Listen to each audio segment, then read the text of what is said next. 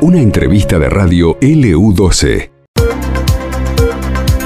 Bueno, muy bien, continuamos en esta mañana haciéndole compañía a través de AM680 y FM Láser 92.9. Eh, agregamos a, eh, se agrega ella, Eugenia María Rodríguez, aquí a la mesa. Hola, buen día. ¿Cómo anda, Eugenia? Buen día, Buen día, Carlos. ¿cómo buen estás? día, ¿Todo bien? Laura. Bien, muy bien. ¿Ustedes? Bienvenida. Bienvenida. Bueno, la cortina más o menos indica lo que, lo que viene ahora. Que Indica tiene lo ver- que viene. Que es este camino a las urnas, que de a poquito nos vamos acercando al momento de, de esa elección, ¿no? Que tiene que ver con lo nacional y también con los candidatos a intendente. Exactamente, claro, porque hay que recordar que el mismo día, el 22 de octubre próximo, además de elecciones eh, presidenciales, también habrá elecciones municipales eh, aquí en todos los distritos de la provincia de Santa Cruz, en todas las localidades y en las comisiones de fomento. Así que estamos iniciando lo que va a ser un ciclo de entrevistas con los candidatos a intendentes aquí en la ciudad de Río Gallegos. Así es. Y bueno, y lo tenemos a Gabriel Fati Oliva, que lo- un vecino, además de ser diputado provincial, un vecino de una familia tradicional de Río Gallegos. ¿Cómo anda, Gabriel? Buen día. Buen día, Carlos, Eugenia, Laura y buen día a todos. Buen Gracias, día. Buen día. Bueno, arrancamos, arrancamos. Este, en principio, bueno, esta decisión de, indudablemente es un gran desafío, digo, Gabriel, eh, ser candidato a intendente de esta ciudad, ¿no? Por supuesto, bueno, para cualquier río galleguense eso es, eso es importante. Este, en, en particular, el- la candidatura a intendente eh, uno la tiene que acercar a los problemas de la gente, me parece, ¿no? Y este, reflexionar sobre la- las cosas que están bien y que están mal en, en la ciudad. Una ciudad que ha crecido muchísimo, una ciudad que es distinta a la que conocimos de chicos nosotros. Este, eh, es una ciudad eh, ya compleja y, y me parece que tiene uno algunos de los problemas de las ciudades grandes ya este, claramente eh, y también tiene esas particularidades de Río Gallegos, del, del clima, del viento, del frío, de eh, bueno las particularidades de los, los que vivimos acá, ¿no? Este, entonces me parece que hay que tratar de entenderla, hay que tratar de de interpretar qué es lo que necesita la gente hoy en día para, para mejorar la ciudad, porque esa es la, esa es la idea, ¿no? Y la verdad que la posibilidad que nos da la, democracia de, postularnos y de tratar de, bueno, de, mostrar nuestras propuestas y decir, bueno, qué es lo que queremos hacer, eh, es, es invalorable, me parece. Y bueno, ya este, el, hecho de, de poder, eh, digamos, eh, ser candidato intendente para mí este, es una eh, es, es un gusto, es un gusto. Y bueno, ojalá que podamos convencer a, a la gente de que, de que es posible. La ciudad ha cambiado en los últimos años, eh, nosotros lo vemos. Este, ¿Qué considera que le falta? Y si fuera electo en estos próximos cuatro años, ¿qué le daría a la ciudad de Río Gallegos o a la comunidad? Estamos eh, pensando, estamos trabajando en una propuesta que es la ciudad en 15 minutos. Eh, Río Gallegos es una ciudad de 15 minutos. Y para hacerlo muy, muy rápido, eh, esto es, una propuesta de urbanista, es un urbanista col- colombiano que se ha, aplicado en varias pa- partes del, del mundo, empezando por París, ¿no? y este, en Rosario, en Río Cuarto, este, en varias capitales, digamos, de, em, aquí en Latinoamérica. Y la, la idea es eh, que en, en 15 minutos uno caminando puede llegar eh, lejos. y, este, y no es necesario que todo sea en auto. ¿no? Eh, lo que pasa es que tenemos que garantizar que en 10 minutos se pueda caminar, digamos, tiene que haber veredas, tiene que haber bicisendas, tiene que haber lugares por donde puedan transitar la- las sillas de ruedas. Y se puede llegar a este, núcleos que lo- nosotros llamamos núcleos barriales. Los, eh, la ciudad ya, ya es, eh, tiene que ser multicéntrica, la ciudad tiene que eh, ofrecer servicios descentralizados. ¿no? Entonces, estamos pensando en alrededor de ocho lo que se llaman núcleos barriales, que, a los cuales uno puede llegar en 10 minutos caminando, en 15 minutos, perdón. este, en, en bicicleta uno llega en 5 minutos. Este, pero este, a partir de esos núcleos barriales uno eh, puede tener todos los servicios ahí. Eh, por ejemplo, bueno, puede comprar, pero también puede tener este esparcimiento, un espacio verde, alguna eh, playones deportivos, idealmente la escuela, un centro de salud y lugares de, digamos, para, para estar durante el día, para los jóvenes y para la- los adultos mayores. Entonces, por ahí, bueno, eh, muchas de las cosas que hacemos día a día se pueden hacer en el barrio. Eh, entonces, no es necesario ir al, centro, porque lo que vemos nosotros hemos estado este, eh, también transitando en colectivo la ciudad. Llegar desde el barrio Bicentenario al centro de la ciudad puede estar una hora. Este, y entre que uno espera el colectivo está una hora y media, inclusive dos horas, porque en algunos casos hay que hacer transbordo. Entonces, reflexionando un poco, eso, eh, bueno, eh, en, en, Buenos Aires es como ir de La Plata a, Claro, sí, lo que cambia acá es el factor clima, ¿no? Que no sucede, digamos, en Buenos Aires el factor clima, es, uno, sale a caminar, es distinto. Acá con el viento, más allá de que estemos acostumbrados, el, viento y el frío sobre todo, ¿no? En algunas épocas del año, ahí cambia la ecuación. Sí, Eugenia, cambia, pero se puede, se puede y este, se puede caminar, se puede andar en bicicleta. Este, yo hago eso, yo voy a la cámara en bicicleta y trato de hacer todo, en, este, porque me parece que tenemos que, repensar un poco la, relación con la ciudad. Y la idea entonces es, a partir de esos núcleos barriales va a haber eh, un transporte urbano express que en 30 minutos a lo sumo esté en el centro de la ciudad. Entonces uno puede ir caminando a esos núcleos y tomar cada 15 minutos un colectivo y no estar esperando una hora y media para un colectivo que después va a tardar otra hora más. Y este, pero además muchos de los viajes, el mejor viaje es el que no se hace. Entonces, este, muchos de esos viajes por ahí van a ser este, necesarios porque la gente va a tener, en, en esos barrios va a tener este, una oferta cultural, deportiva, de salud, este, adecuada, digamos, para para revitalizar además la, vida del barrio. ¿no? Este, hay, hay, este, hay un ejemplo muy importante en lo que es eh, San Julián, en el nido de San Julián. Este, que, la verdad que da gusto como eh, la, gente, los jóvenes, los adultos mayores se juntan por ahí a jugar al tejo, a, este, a, las bochas o los chicos a este, hacer distintos deportes. Bueno, y hay una infinidad de, ofertas de, bueno, de cerámica, pintura, música. Pero llevar un poco la, cultura también a, los barrios es importante.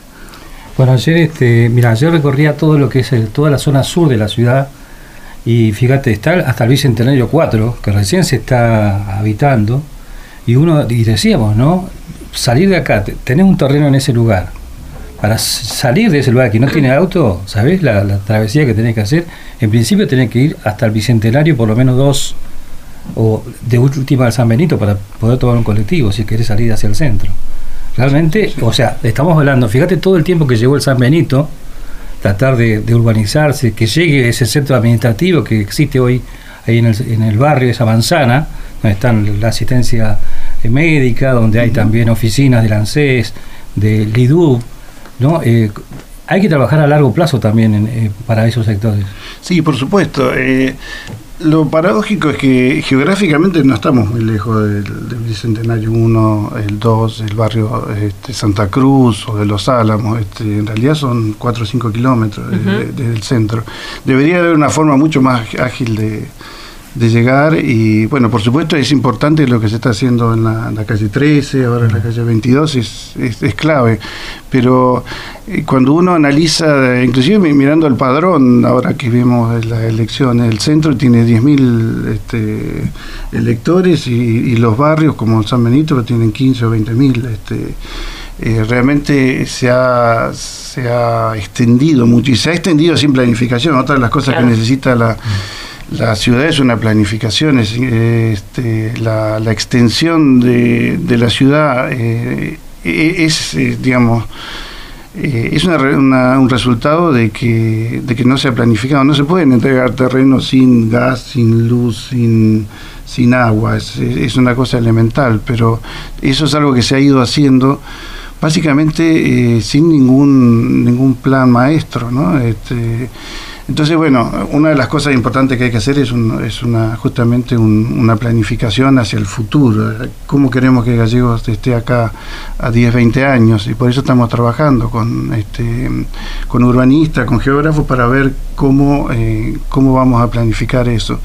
Eh, me parece que la, la, ciudad tiene que dejar de ser una ciudad de crecimiento espontáneo, que cada tanto va ampliando su ejido de acuerdo a cómo fueron... Este, cómo se fueron haciendo las casas. Eso es increíble porque los vecinos tienen que autogestionarse el gas, la luz, hacer inclusive sus pozos de agua. Este, bueno, eso es uno de los, de los problemas. Y otro problema grande de, Río Gallegos es que es una ciudad que no tiene árboles, ¿no? Este, y que es una ciudad que vemos que todos los años se plantan, eh, yo diría miles de árboles, y este, pero se secan este, no hay planificación de la, de la forestación.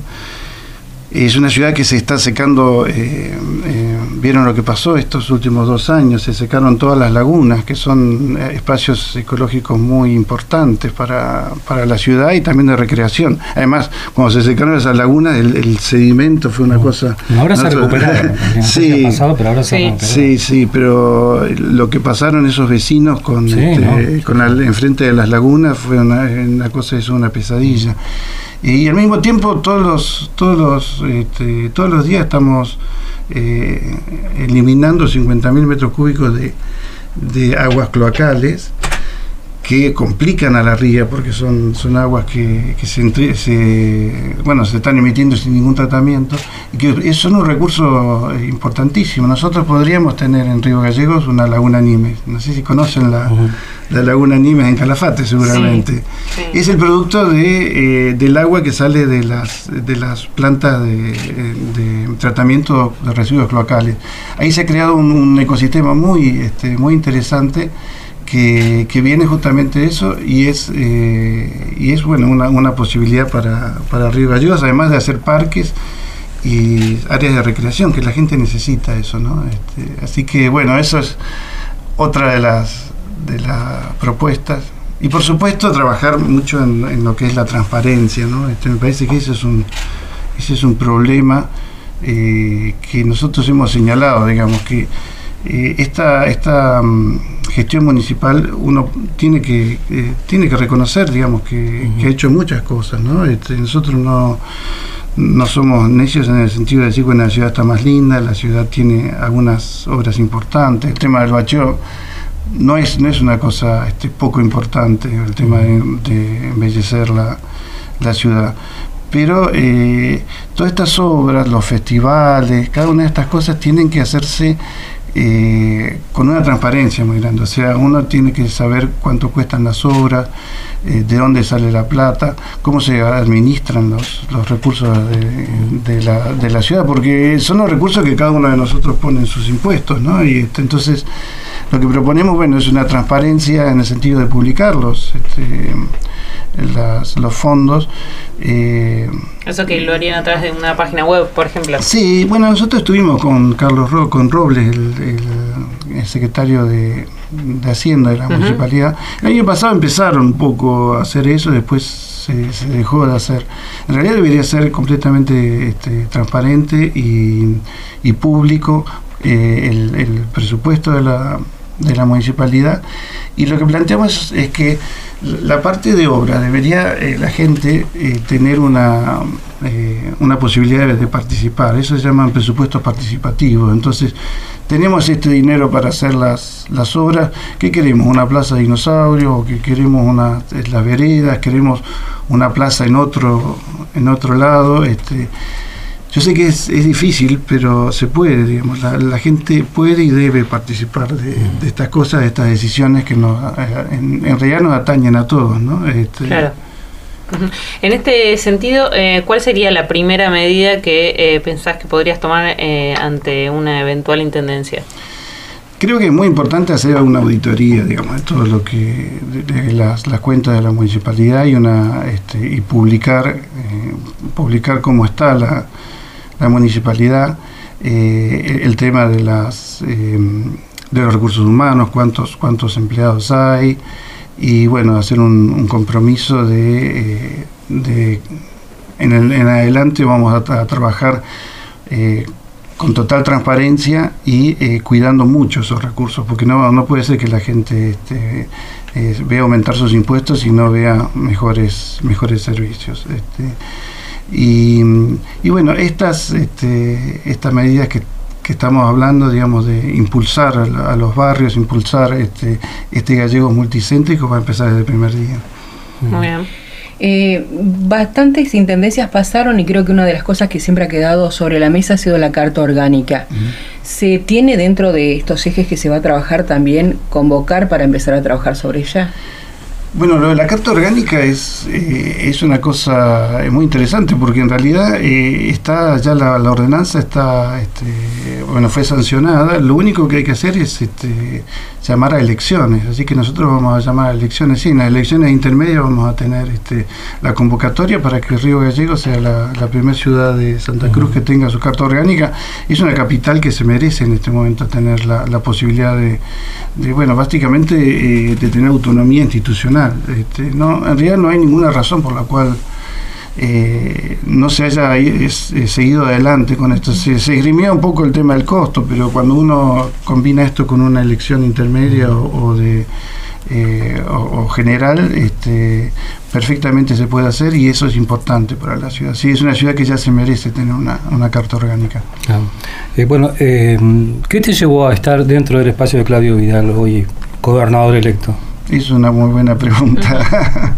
y es una pregunta que se hacen muchos este, también de nuestros afiliados. Nosotros eh, somos de Encuentro Ciudadano, un partido que eh, bueno nació eh, en el 2007 al, calor de, la, de, las luchas digamos de, este, los, docentes y de los trabajadores en, en esa época y en realidad siempre quisimos un cambio. Nosotros este, estos 16 años hemos, hemos impulsado, este, eh, digamos que la provincia necesitaba un cambio político. Nosotros consideramos que, un poco como lo que decía de Carlos de, Graso, digamos, uno puede reconocer este, cosas buenas que se han hecho en la provincia, uno puede eh, reconocer algunas... Este, eh, algunos logros de la provincia, pero consideramos que eh, el, el fue un, proyecto que se fue, se fue haciendo cada vez más mezquino y más este, personalista, si se quiere, de construcción de poder, que iba dejando afuera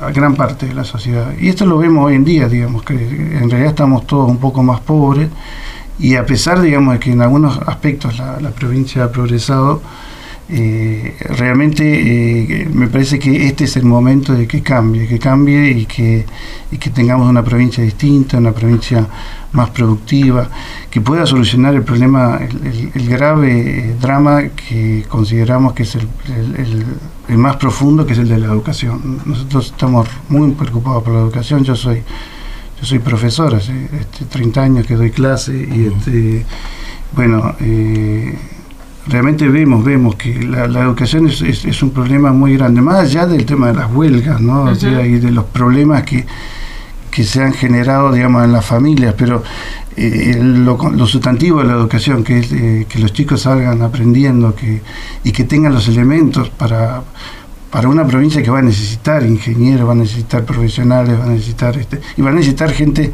eh, técnicos también este, me parece que eso, eso es lo que más nos preocupa. Entonces, la decisión de, integrar el Frente por Santa Cruz este, vino después de una, digamos, una discusión muy, muy fuerte dentro de Cambia Santa Cruz, que era eh, digamos, nuestro anterior frente, que es, bueno, es análogo junto por el cambio a nivel nacional. Este, nosotros pensamos que eh, Cambia Santa Cruz tenía que incorporar a, a Claudio Vidal, básicamente. Este, no fue posible dentro de Cambia Santa Cruz. Y nosotros lo que evaluábamos es que en una elección por tercios este, finalmente el oficialismo iba a ganar y que le, nos, merecíamos en Santa Cruz tener otra una segunda oportunidad.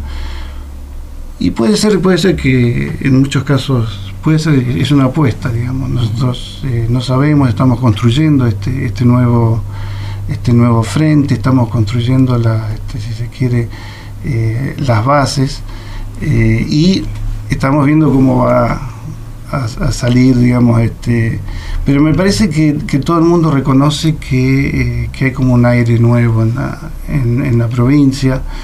Ayer Alicia, bueno, estuvo haciendo el balance, que bueno, me parece que dentro de unos años vamos a poder evaluar este, de otra manera, como se evalúa, digamos, con un poco de perspectiva histórica, cada una de las etapas.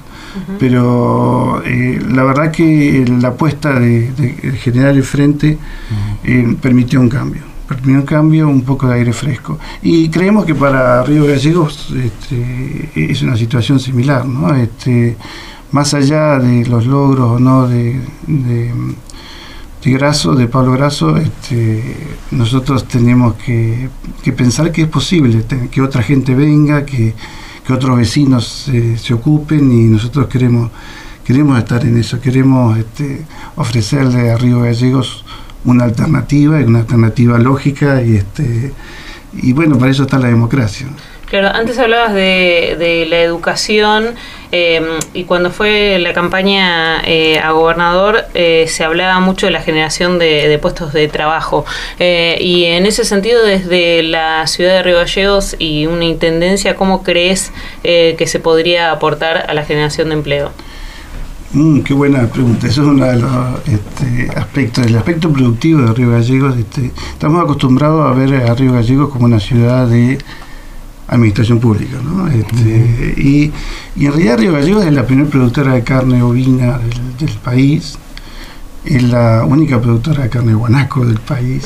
este, y es una ciudad que tiene el potencial para, para producir este, gran parte de lo que consume, por ejemplo. Este, en realidad yo siempre trabajé en el INTA, ¿no? Este, ahora estoy de licencia, pero este, eh, hemos visto que Gallegos, que hace 20 años tenía 10 hectáreas de, chacras bajo, bajo techo y que producía una gran cantidad de... Este, de, la verdura que consumimos todos los días, en realidad eh, ese es un sector que está en crisis, digamos, cada vez se van cerrando más, más chacras y este, esto es algo que tenemos que revertir y tenemos que conseguir que eh, hay una ley de góndolas que, que, sancionamos el año pasado y este, que es muy interesante porque el 10% de, los, de las góndolas tienen que tener en los supermercados tienen que tener productos locales. Entonces hay que reactivar eso y hay que ayudar a los a los chacareros para, para volver a poner en funcionamiento eso. Los pescadores artesanales no tienen en estos momentos, no les deja entrar al mar, es una cosa increíble, pero eso es,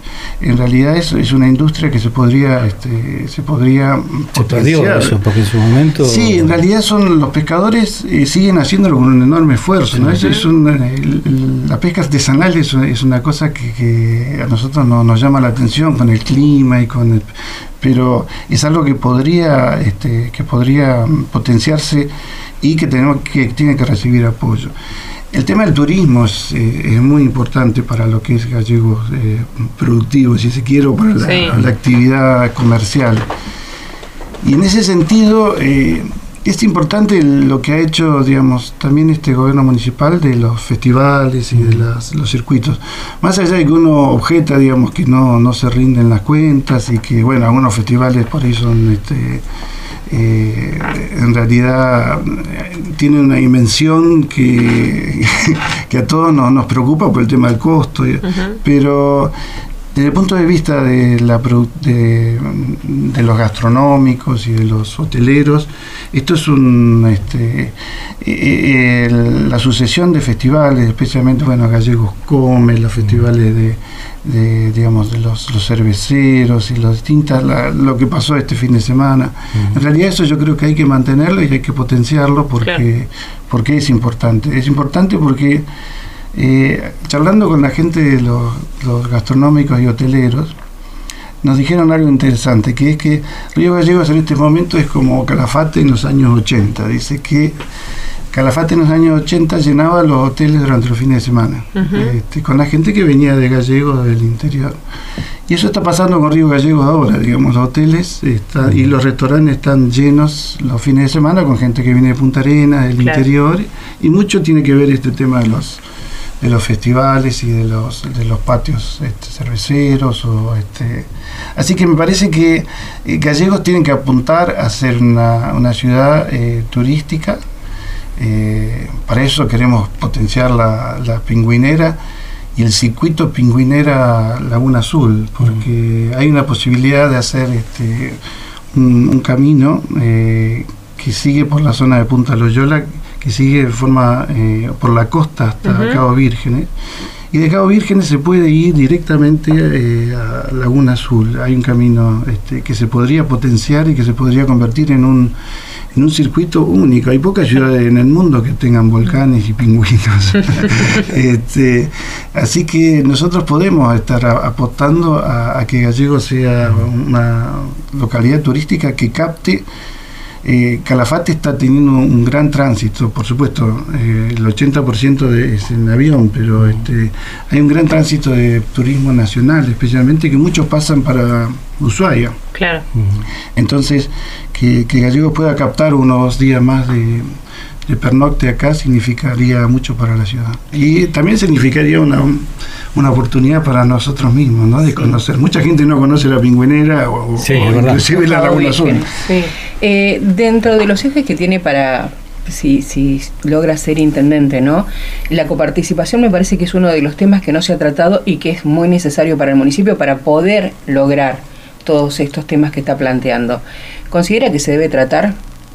Bueno, esto es algo que estamos pidiendo. Yo estoy en este momento soy diputado. Este, nosotros hemos presentado, eh, bueno, ya es el tercer proyecto sobre coparticipación que es, es indispensable. O sea, ahora estamos en una, en, con las municipalidades eh, en una situación muy irregular, ¿no? Porque las municipalidades eh, no están pagando las dos cajas, ¿no? La caja de previsión y la caja de servicios sociales.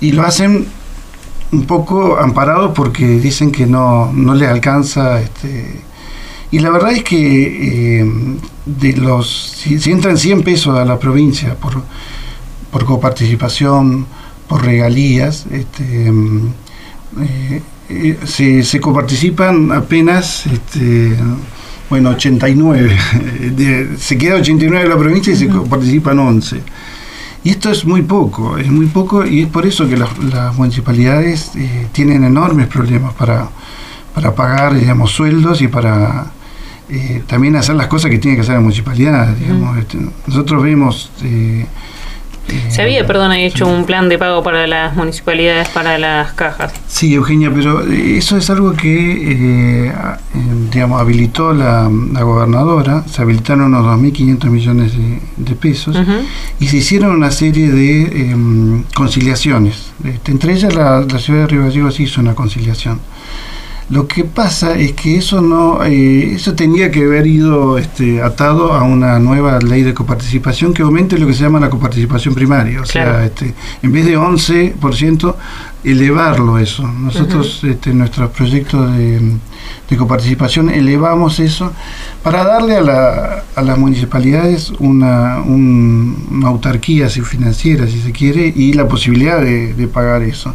Eh, la realidad es que ahora se ha hecho esa conciliación, pero se sigue acumulando la deuda, este, porque siguen sin pagar. Este, Y no es una cosa eh, poco importante, es alrededor del, del 30% de lo que de lo que bueno de lo que se paga en sueldos eh, es, es, lo que se está eludiendo digamos el pago y finalmente lo paradójico es que la, la, provincia sale en auxilio de esto ¿no? porque lo que no pagan las municipalidades lo paga la provincia este, por déficit de la, de la caja. Entonces ni la caja ni las municipalidades están este, están al día y este y por supuesto hay que discutir. Y bueno esto hay que discutirlo en función de los eh, una de las cosas que siempre nos decían es que no estaba el censo. Mm.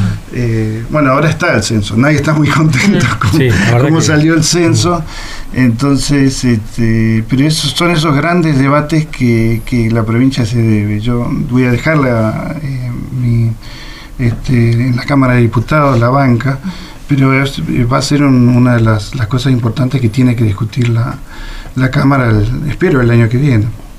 Esta semana eh, pasaban por mi casa a unos chicos hacer una, encuesta, una encuesta, consulta a los vecinos que por los problemas del barrio o qué considera uno que necesita el barrio, ¿no?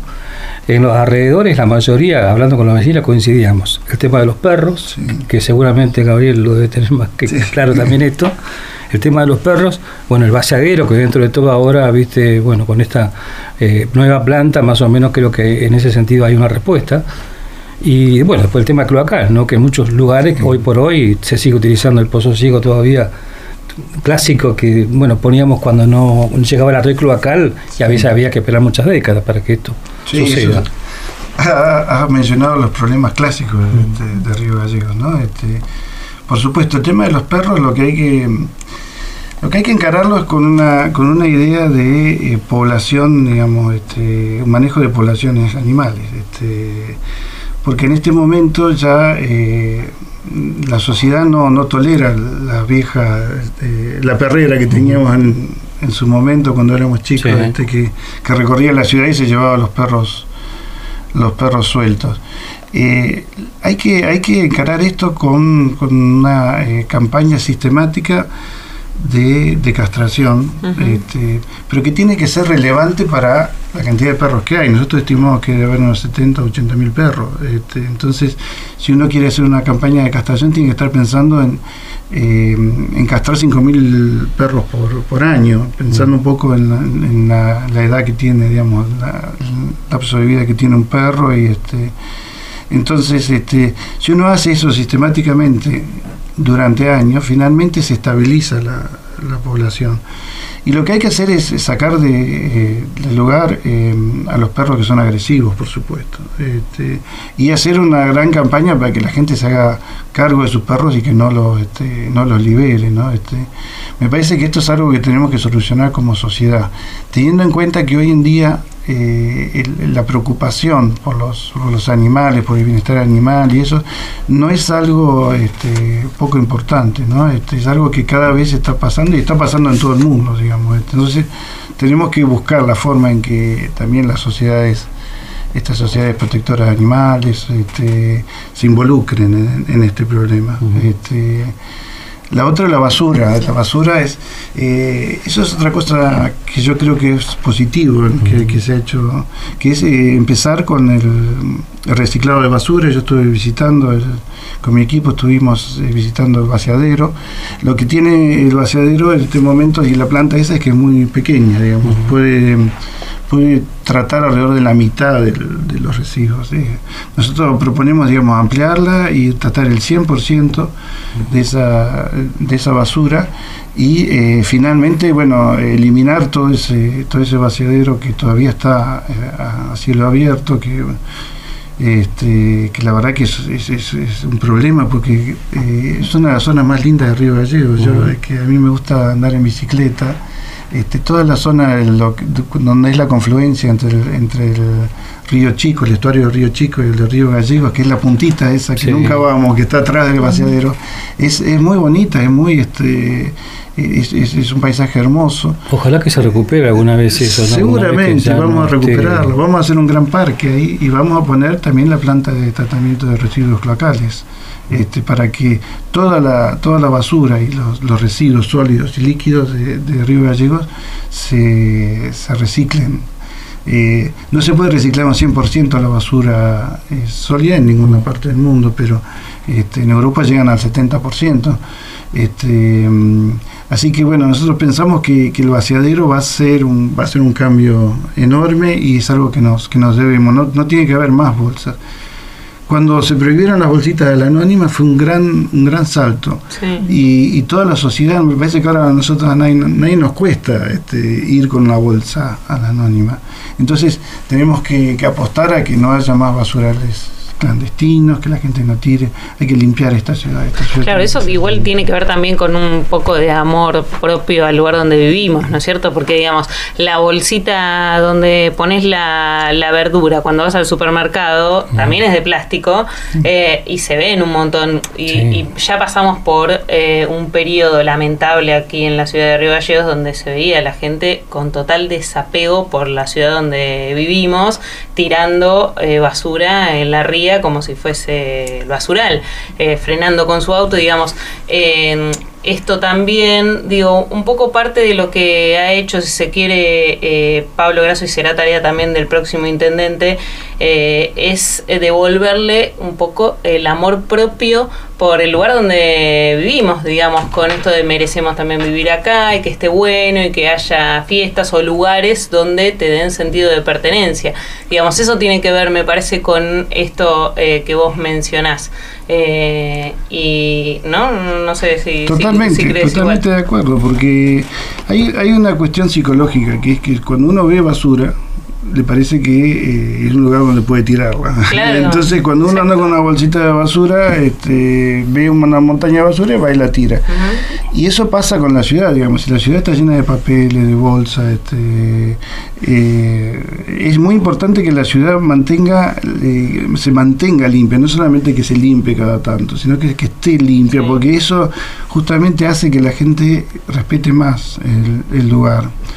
Y lo de las bolsitas de, de verdura, tenés razón, yo las reciclo también, digamos. Claro. Este, mi mujer, mi mujer me, me, reta porque vuelvo con todas las bolsas y la guardo y después vuelvo a la... Pero es posible y, yo creo que tenemos que apostar a eso, digamos, no más bolsas, no, no más bolsas. Este. Claro, me refería a generar el trabajo de conciencia en el vecino eh, como para no hacerlo. Antes me acuerdo, uno decía, qué lindo que está Calafate, nadie tira nada. Y vos ves acá, bajan la ventanilla del auto y tiran en una botella de coca. a la tarde, frente al autódromo, una camioneta arrojando dos bolsas de residuos hmm. grandes, negras, ahí al costado de la, ruta. Sin problema, En el, ¿Viste la intersección con la calle 22? Y Es una cosa, una locura. Bueno, pero eso también tiene que ver con el compromiso de sociedad, como dice Eugenia, de denunciar ante una situación así. Hay que grabar, sacarle una foto y denunciarlo para que reciba Tiene que haber una línea, tiene que haber una línea de, denuncias. Probablemente se pueda hacer una app, lo mismo que pensamos con los, con los perros, para que la gente eh, también colabore con esto, porque nosotros también... este en el barrio Virgen del Valle, este, allá en la zona de la ruta, digamos, enfrente del aeropuerto. Este, también toda la zona de, atrás del barrio ese es un basural a cielo abierto. Eso le iba, le iba a preguntar respecto de los barrios que están bastante alejados. Uno de los inconvenientes que tienen es cruzar la autovía, que es casi una ruta a esa altura, y bueno, juntas vecinales, los chicos que van a la escuela, la gente que trabaja, quienes tienen que tomar el colectivo, cruzarla de una u otra manera, es arriesgar la vida dos o tres veces por día. Sí, sí, sí, esa es una de las cosas que nos han dicho este, justamente en esos barrios, que inclusive hay chicos que tienen que cruzar, por ejemplo, para, para ir a la, a la escuela. A al Industrial 6, por ejemplo. Sí, si uno, tendría que atravesarlo en, auto, porque no hay forma de... Y para atravesarlo en auto se tiene que venir hasta el aeropuerto. aparte uno tiene que tener un auto. Yo vivo para ese lado, digamos, del Industrial para adentro, y veo todos los días como los chicos eh, cruzan caminando, corriendo, ¿no? Con el peligro que eso significa. Sí, a mí me llamó la atención eh, en la campaña en invierno, digamos, era toda una gran laguna, gracias, y, este, y preguntándole a la gente cuáles eran los principales problemas, y este, bueno, uno dice, bueno, eh, necesitamos una forma de atravesar la, un, puente peatonal, un puente peatonal y, también probablemente una, eh, una rotonda ahí, ¿no? porque no, hay, no hay rotonda suficiente. Lo que pasa es que eso es una y la, ruta es nacional, ¿no? y este, entonces hay, siempre hay un problema de, este, bueno, de, jurisdicción y si no se puede poner un, si se puede o no poner un, semáforo, este, pero me parece que tenemos que, encarar eso, sí, porque este, pasa un poco también, digamos, es muy peligrosa la, autovía, ¿no? Este, Porque están los, los puentes, pero la gente no los usa y hay que trabajar mucho sobre el tema de seguridad. Y en esa altura y en esos barrios, yo no sé qué opinan el resto, pero nadie baja de 100 kilómetros por hora ahí. Sí, el problema es que es ruta nacional, entonces también tenés los camiones, los que van y vienen todos los días porque viven en ese lugar.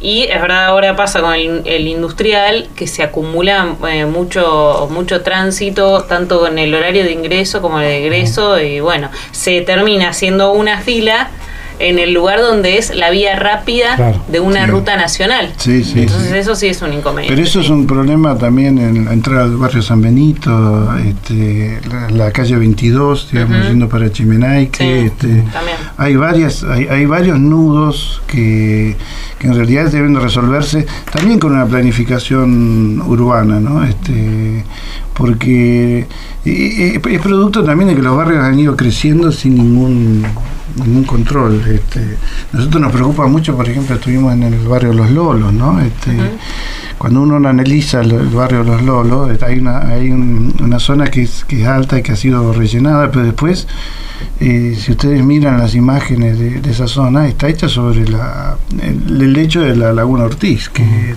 hasta hace muy poco estaba el agua ahí. Entonces pasan cosas como que este, estos ciclos de sequía hacen que la gente se, bueno, la gente hace las casas donde puede en, esas condiciones, ¿no? Pero, pero la ciudad tiene que planificar eso porque puede llegar a ser, ahora eh, entramos en un ciclo de niño, o sea, de eh, un ciclo húmedo. Y Gallegos ha tenido inundaciones, no sé si se recuerdan, en el año 2000 que hubo que hacer una, una gran zanja para para sacar el agua de la zona de Leudosa, justamente de, la, de la, planta. Este, y, bueno, esas cosas tenemos que verlas. Este, así que una planificación es, es, importantísima. No podemos ser una ciudad que siga creciendo espontáneamente. Este, y la gente cuando recibe un, terreno tiene que tener este, los servicios. Este, o instalados o cerca como para poder este, hacer un esfuerzo mínimo, pero no puede ser que todo el mundo tenga que autogestionarse eh, los, servicios y todos sabemos que comprar un terreno acá en el centro es, imposible básicamente para cualquiera de nosotros, es, muy difícil este, eh, en este momento este, poder, poder acceder a un, a un terreno acá. Entonces la gente busca, busca esto, pero tenemos que buscar la forma en que el, Estado garantice los, los servicios y la planificación. Si uno planifica las cosas, son más fáciles. Este, por ejemplo, cuando estuvimos con Robles, con secretario de Hacienda de la MUNI, estuvimos hablando sobre el, nuevo proyecto de cloacas de San, Benito. Este, y este, ¿saben cuántos metros de cloacas son? son 250 kilómetros de cloaca. Este, y claro, uno cómo puede ser 250 kilómetros de caño para un barrio pero es cierto cuando uno cuando uno analiza este el, trazado del San Benito el Centenario 1 el 2 el barrio este Santa Cruz eh, son muchas muchas cuadras entonces uno tiene que tratar de adensar la, trama urbana y tratar de hacer las cosas planificadas. Voy a poner primero las cloacas por acá después voy a poner el, asfalto y este y, voy a tratar de que esas esas zonas son las que primero se, se ocupen. Pero bueno, me parece que ese, eso, es, es un problema de, planificación. La última pregunta de mi parte es, sabemos que muchos partidos piden derogar la ley de lemas. También sabemos que no es del ámbito municipal, pero ¿cuál es su postura con respecto a esto? Por supuesto, eso es, una, es uno de los, de los temas centrales que nos pusimos de acuerdo en el Frente por Santa Cruz. Este, nosotros eh, hemos llegado a, digamos, el Claudio Vidal gana la provincia a través de la ley de lema. Si se quiere, la hemos usado para, para ganar. Este, pero eso no quiere decir que nosotros eh, no estemos en contra de este. Nosotros nos parece que es un, poco una estafa, es, este, además es una confusión muy grande. Eh, ahora en, en estas eh, en estas elecciones vamos a tener este, 60 candidatos en lista de concejales. Este.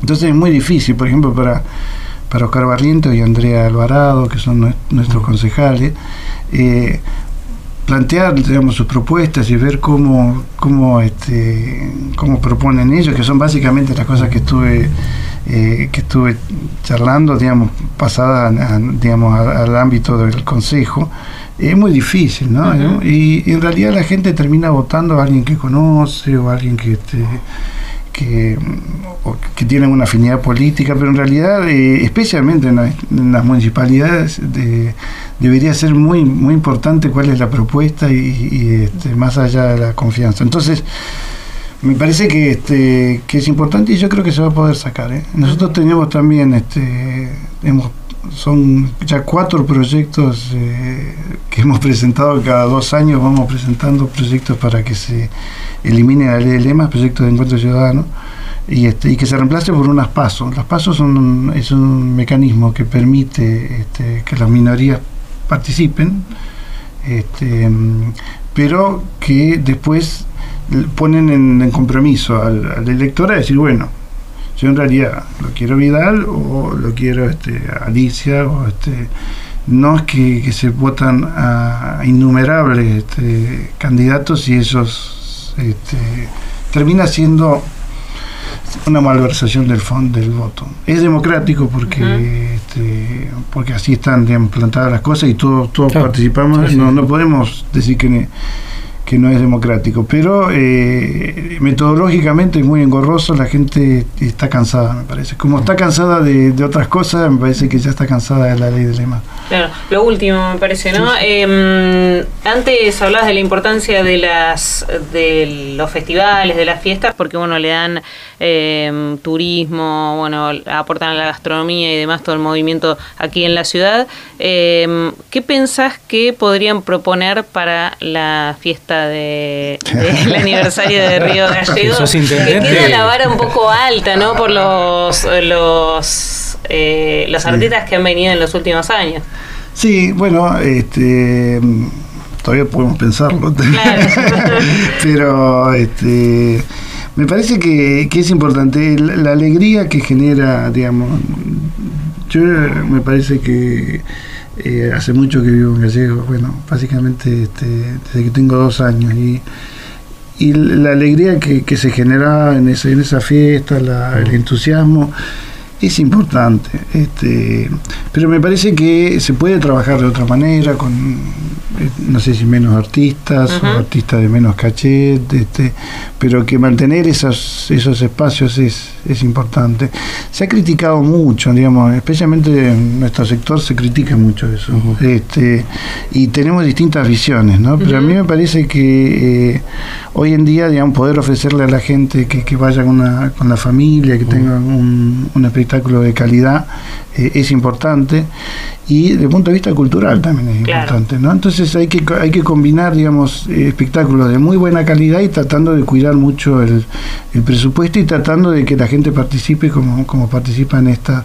Eh, es una alegría tener a Río Gallegos todos en la, en la calle, como fue una alegría el Mundial. Este, me parece que nos merecemos una, una Río Gallegos que vuelva a tener un sentido de comunidad y de, este, y de también de festejar, ¿no? Porque estamos un poco golpeados todos y este y tiene que haber un espacio para para festejar, para la alegría y para pero también todo esto con mucha responsabilidad, porque sabemos que tenemos que cuidar los fondos que son de todos. Gabriel, bueno, te agradecemos mucho estos minutos.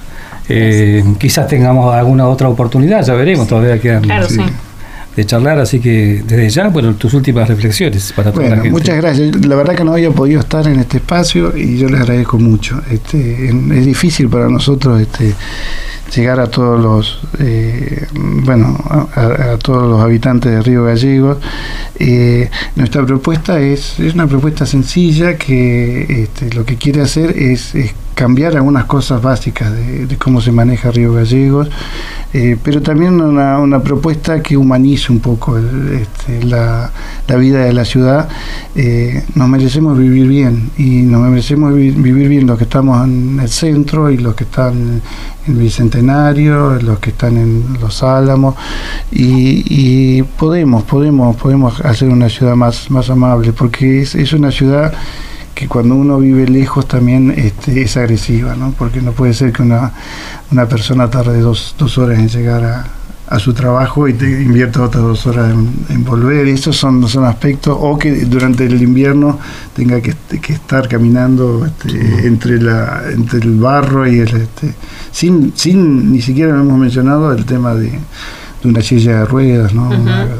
este, así que bueno, les agradezco mucho, les vuelvo a repetir, digamos, a Oscar Parrientos y Andrea Alvarado son nuestros concejales y, este, y están, digamos, estamos construyendo juntos esta propuesta, así que me encantaría si nos pueden votar, pero bueno, lo importante es ir a votar y que la democracia diga eh, quién más va a seguir al mando de esta ciudad. Gracias, Gabriel. Gabriel Oliva, Gabriel Fati Oliva, eh, candidato a intendente por Santa Cruz. Esto pasó en LU12, AM680 y FM Láser 92.9.